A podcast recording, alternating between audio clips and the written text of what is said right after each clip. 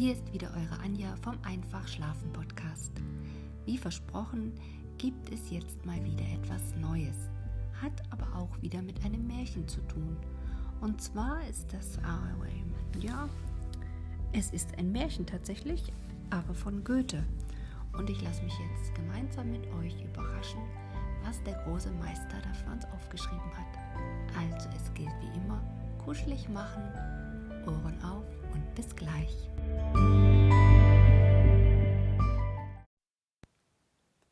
Das Märchen von Johann Wolfgang Goethe.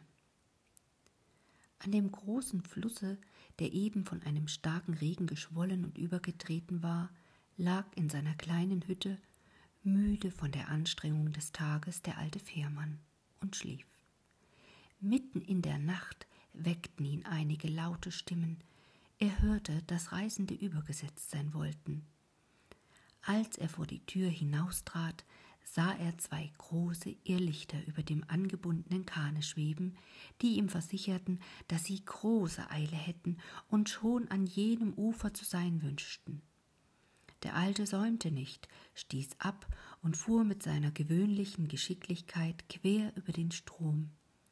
Indes die Fremden in einer unbekannten, sehr behenden Sprache gegeneinander zischten und mitunter in ein lautes Gelächter ausbrachen, indem sie bald auf den Rändern und Bänken, bald auf dem Boden des Kahns hin und wider hüpften.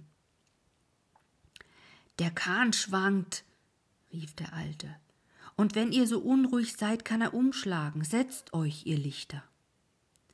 Sie brachen über diese Zumutung in ein großes Gelächter aus, verspotteten den Alten und waren noch unruhiger als vorher. Er trug ihre Unarten mit Geduld und stieß bald am jenseitigen Ufer an. Hier ist für eure Mühe, riefen die Reisenden, und es fielen, indem sie sich schüttelten, viele glänzende Goldstücke in den feuchten Kahn. Um Himmels willen, was macht ihr?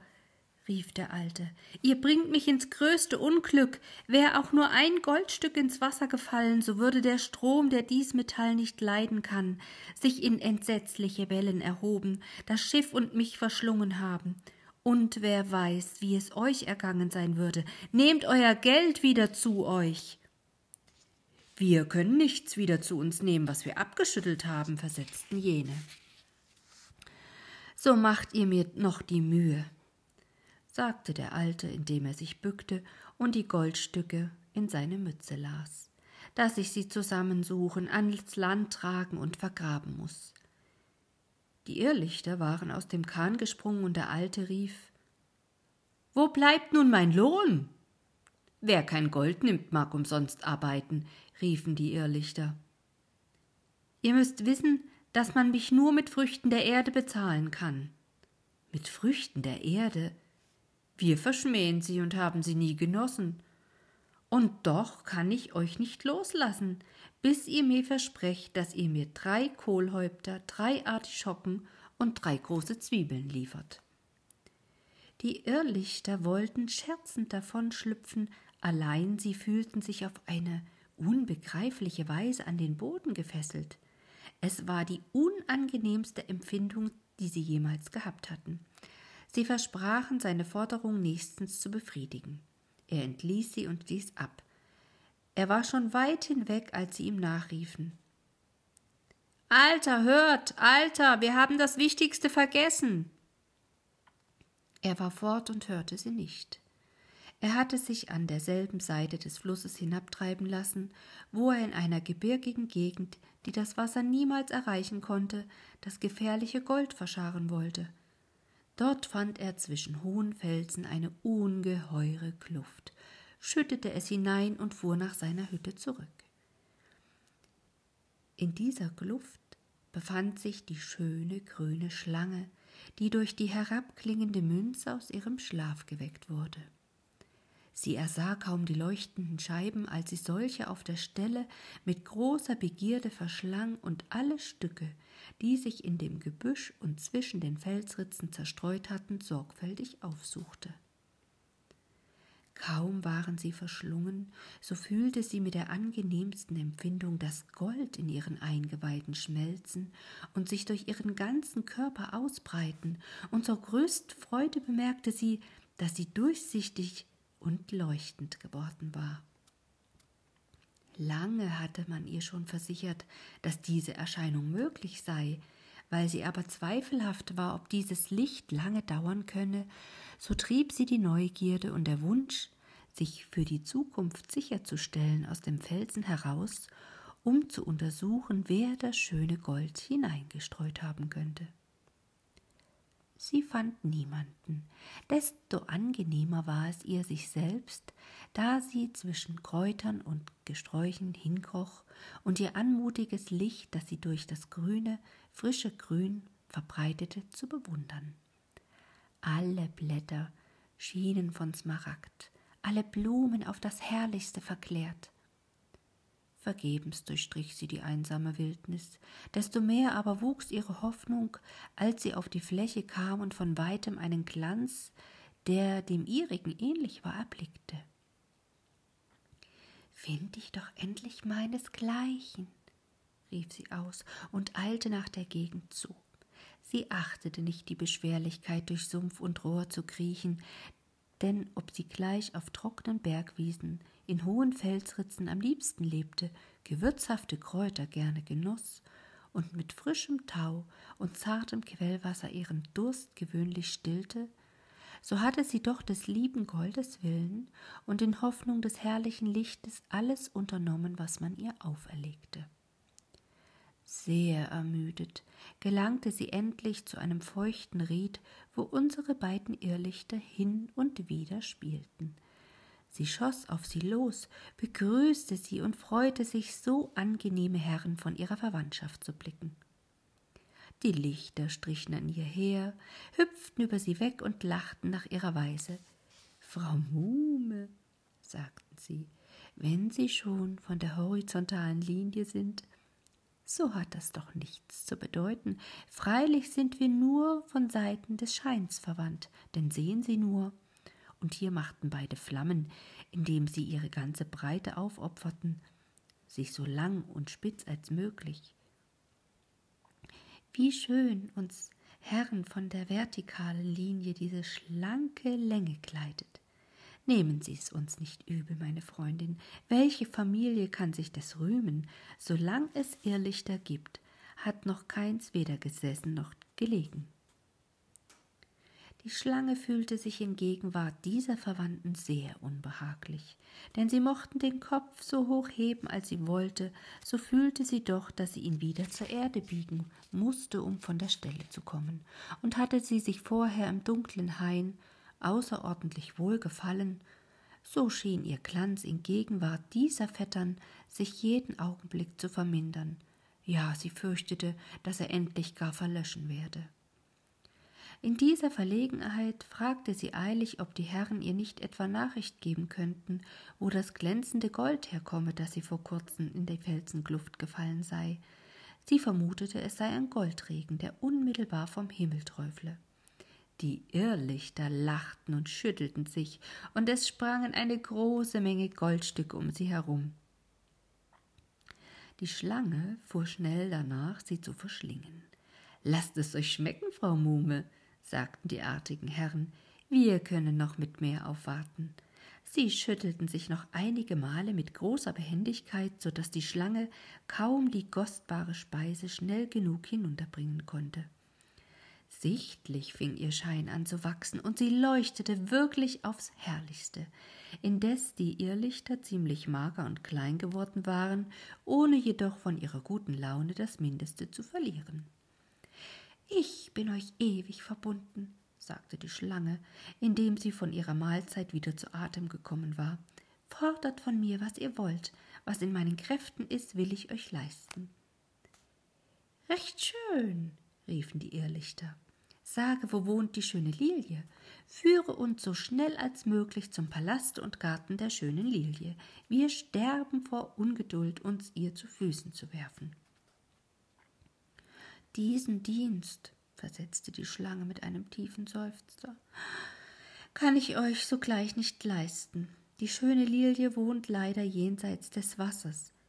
Jenseits des Wassers, und wir lassen uns in dieser stürmischen Nacht übersetzen. Wie grausam ist der Fluss, der uns nun scheidet. Sollte es nicht möglich sein, den Alten wieder zu rufen? Sie würden sich vergebens bemühen, versetzte die Schlange, auch wenn sie ihn auch selbst an dem diesseitigen Ufer anträfen, so würde er sie nicht einnehmen. Es darf jedermann herüber, aber niemand hinüber. Da haben wir uns schön gebettet. Gibt es denn kein ander Mittel, über das Wasser zu kommen? Noch einige, nur nicht in diesem Augenblick. Ich selbst kann die Herren übersetzen, aber erst in der Mittagsstunde. Ach, das ist eine Zeit, in der wir nicht gern reisen. So können Sie abends auf dem Schatten des Riesen hinüberfahren. Wie geht das? Der große Riese, der nicht weit von hier wohnt, vermag mit seinem Körper nichts, seine Hände heben keinen Strohhalm, seine Schultern würden kein Reisbündel tragen. Aber sein Schatten vermag viel, ja alles. Deswegen ist er beim Aufgang und Untergang der Sonne am mächtigsten, und so darf man sich abends nur auf den Nacken seines Schattens setzen. Der Riese geht alsdann sachte gegen das Ufer zu, und der Schatten bringt den Wanderer über das Wasser hinüber. Wollen sie aber um Mittagszeit sich an jener Waldecke einfinden, wo das Gebüsch dicht ans Ufer stößt, so kann ich sie übersetzen und der schönen Lilie vorstellen. Scheuen sie hingegen die Mittagshitze, so dürfen sie nur gegen Abend in jener Felsenbucht des Riesen sein, der sich gewiss recht gefällig zeigen wird. Mit einer leichten Verbeugung entfernten sich die jungen Herren, und die Schlange war zufrieden, von ihnen loszukommen, teils um sich in ihrem eigenen Leichte zu erfreuen, teils eine Neugierde zu befriedigen, von der sie schon lange auf eine sonderbare Weise gequält ward. In den Felsklüften, in denen sie oft hin und wieder kroch, hatte sie an einem Orte eine seltsame Entdeckung gemacht denn ob sie gleich durch diese Abgründe ohne ein Licht zu kriechen genötigt war, so konnte sie doch durchs Gefühl die Gegenstände recht wohl unterscheiden. Nur unregelmäßige Naturprodukte war sie gewohnt, überall zu finden. Bald schlang sie sich zwischen den Zacken großer Kristalle hindurch, bald fühlte sie die Haken und Haare des gediegenen Silbers und brachte ein und den anderen Edelstein mit sich ans Licht hervor doch hatte sie zu ihrer großen Verwunderung in einem ringsum verschlossenen Felsen Gegenstände gefühlt, welche die bildende Hand des Menschen verrieten. Glatte Wände, an denen sie nicht aufsteigen konnte, scharfe, regelmäßige Kanten, wohlgebildete Säulen und was ihr am sonderbarsten vorkamen, menschliche Figuren. Um die sie sich mehrmals geschlungen hatte und die sie für Erz, oder äußerst polierten Marmor halten musste. Alle diese Erfahrungen wünschte sie noch zuletzt durch den Sinn des Auges zusammenzufassen und das, was sie nur mutmaßte, zu bestätigen. Sie glaubte sich nun fähig, durch ihr eigenes Licht dieses wunderbare unterirdische Gewölbe zu erleuchten und hoffte, auf einmal mit diesen sonderbaren Gegenständen völlig bekannt zu werden. Sie eilte und fand auf dem gewohnten Wege bald die Ritze, durch die sie in das Heiligtum zu schleichen pflegte. Als sie sich am Ort befand, sah sie sich mit Neugier um, und obgleich ihr Schein alle Gegenstände der Rotonde nicht erleuchten konnte, so wurden ihr doch die nächsten deutlich genug. Mit Erstaunen und Ehrfurcht sah sie in eine glänzende Nische hinauf, in welcher das Bildnis eines ehrwürdigen Königs in lauterm Golde aufgestellt war. Dem Maß nach war die Bildsäule über Menschengröße, der Gestalt nach aber das Bildnis eher eines kleinen als eines großen Mannes. Sein wohlgebildeter Körper war mit einem einfachen Mantel umgeben und ein Eichenkranz hielt seine Haare zusammen. Kaum hatte die Schlange dieses ehrwürdige Bildnis angeblickt, als der König zu reden anfing und fragte Wo kommst du her? Aus den Klüften, versetzte die Schlange, in denen das Gold wohnt. Was ist herrlicher als Gold? fragte der König. Das Licht, antwortete die Schlange. Was ist erquicklicher als Licht? fragte jener. Das Gespräch, antwortete diese. Sie hatte unter diesen Reden beiseite geschielt und in der nächsten Nische ein anderes herrliches Bild gesehen. In derselben saß ein silberner König, von langer und eher schmächtigerer Gestalt. Sein Körper war mit einem verzierten Gewand überdeckt, Krone, Gürtel und Zepter mit Edelsteinen geschmückt. Er hatte die Heiterkeit des Stolzes in seinem Angesichte und schien eben reden zu wollten, als an der marmornen Wand eine Ader, die dunkelfarbig hindurchlief, auf einmal hell ward und ein angenehmes Licht durch den ganzen Tempel verbreitete. Bei diesem Lichte sah die Schlange den dritten König, der von Erz in mächtiger Gestalt dasaß, sich auf seiner Keule lehnte, mit einem Lorbeerkranz geschmückt war und eher einem Felsen als einem Menschen glich. Sie wollte sich nach dem vierten umsehen, der in der größten Entfernung vor ihr stand, aber die Mauer öffnete sich, indem die erleuchtete Ader wie ein Blitz zuckte und verschwand.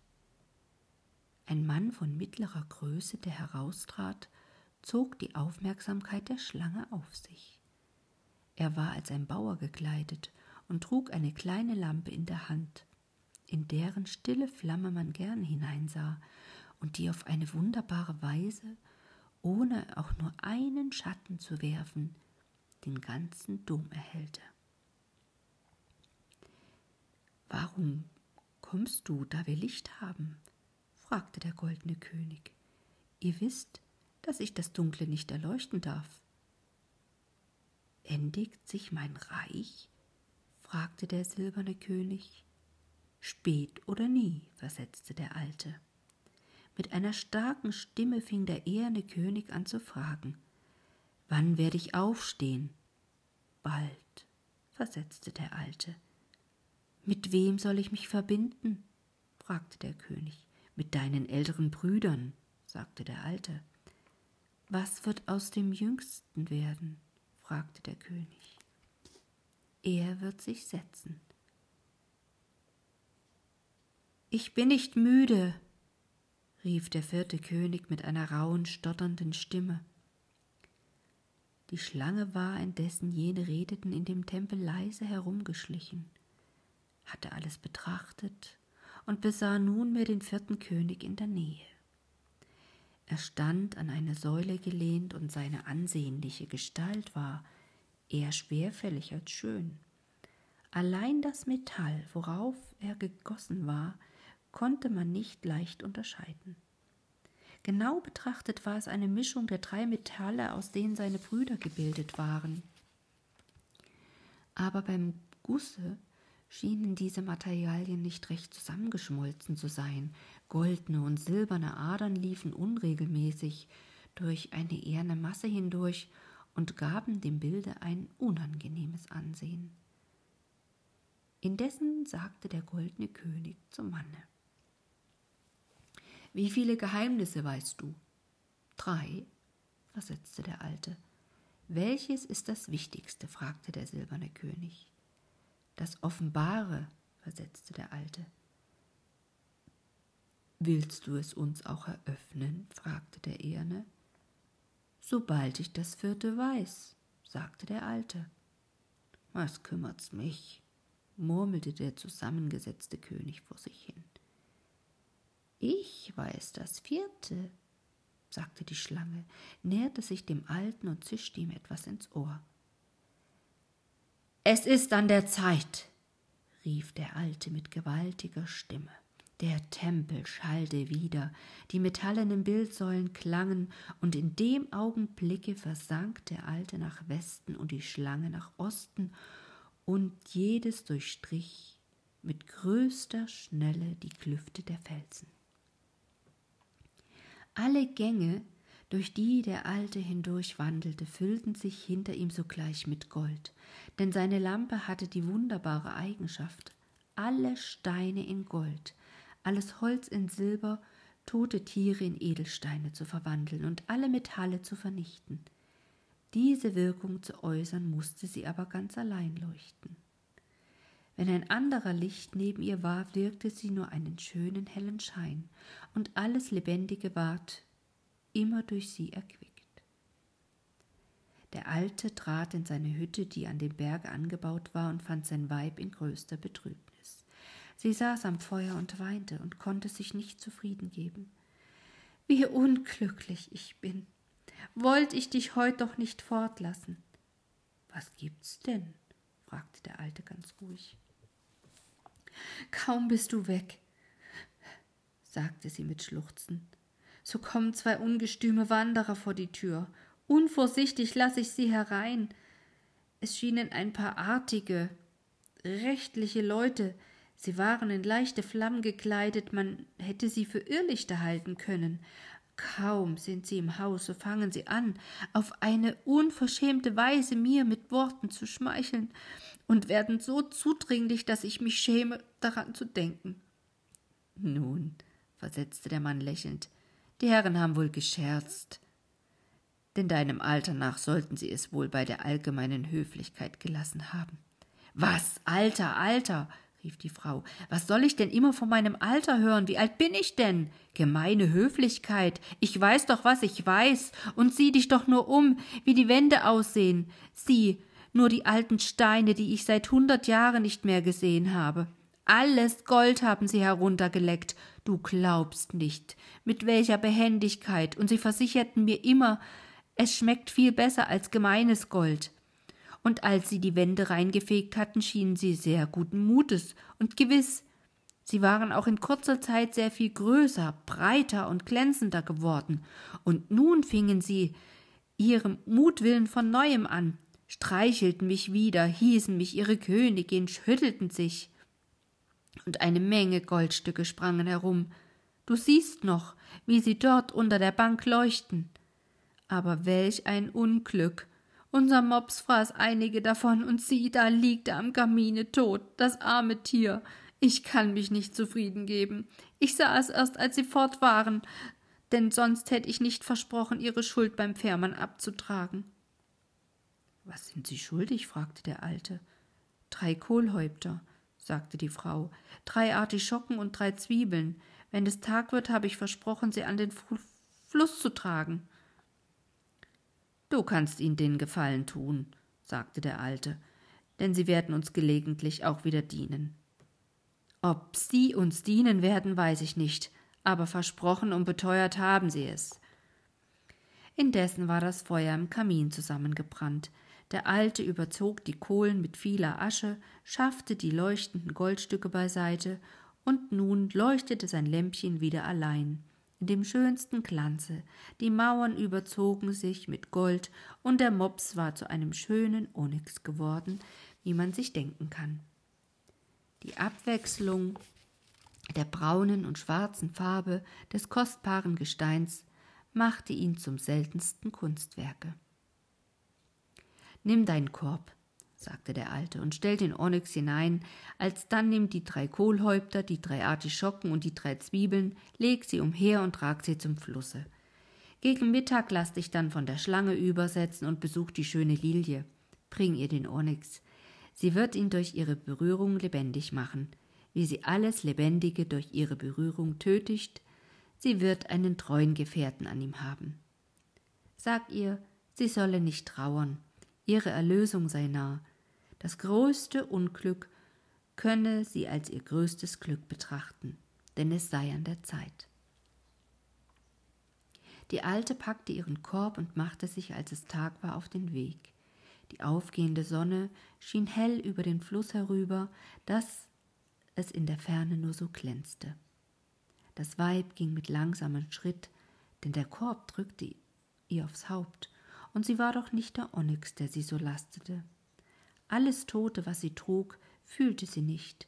Vielmehr hob sich alsdann der Korb in die Höhe und schwebte über ihrem Haupte. Aber ein frisches Gemüs oder ein kleines, lebendiges Tier zu tragen, war äußerst beschwerlich.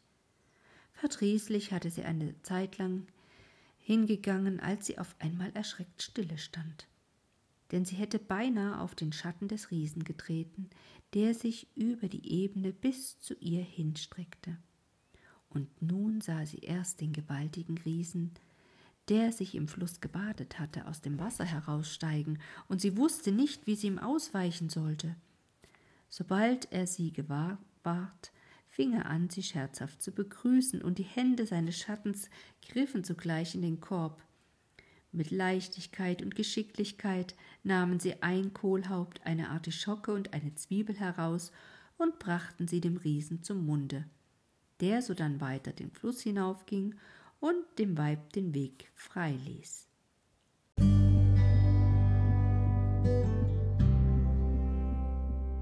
Damit endet der erste Teil des Märchens. Ich hoffe, ich hinterlasse hier ganz viel Neugier darauf, wie es weitergeht. Und ich verspreche dir, du musst nicht lange warten. Teil 2 folgt in Bälde. Wenn dir gefällt, was du hörst, dann abonnier doch einfach den Podcast. Empfehle ihn super gerne an andere Schlaflose. Und wenn du Wünsche, Ideen, Tipps, Tricks oder was auch immer hast, dann hinterlass mir doch einfach eine E-Mail-Nachricht an einfachschlafen.gmx.de. Ich freue mich drauf. Bis bald, deine Anja.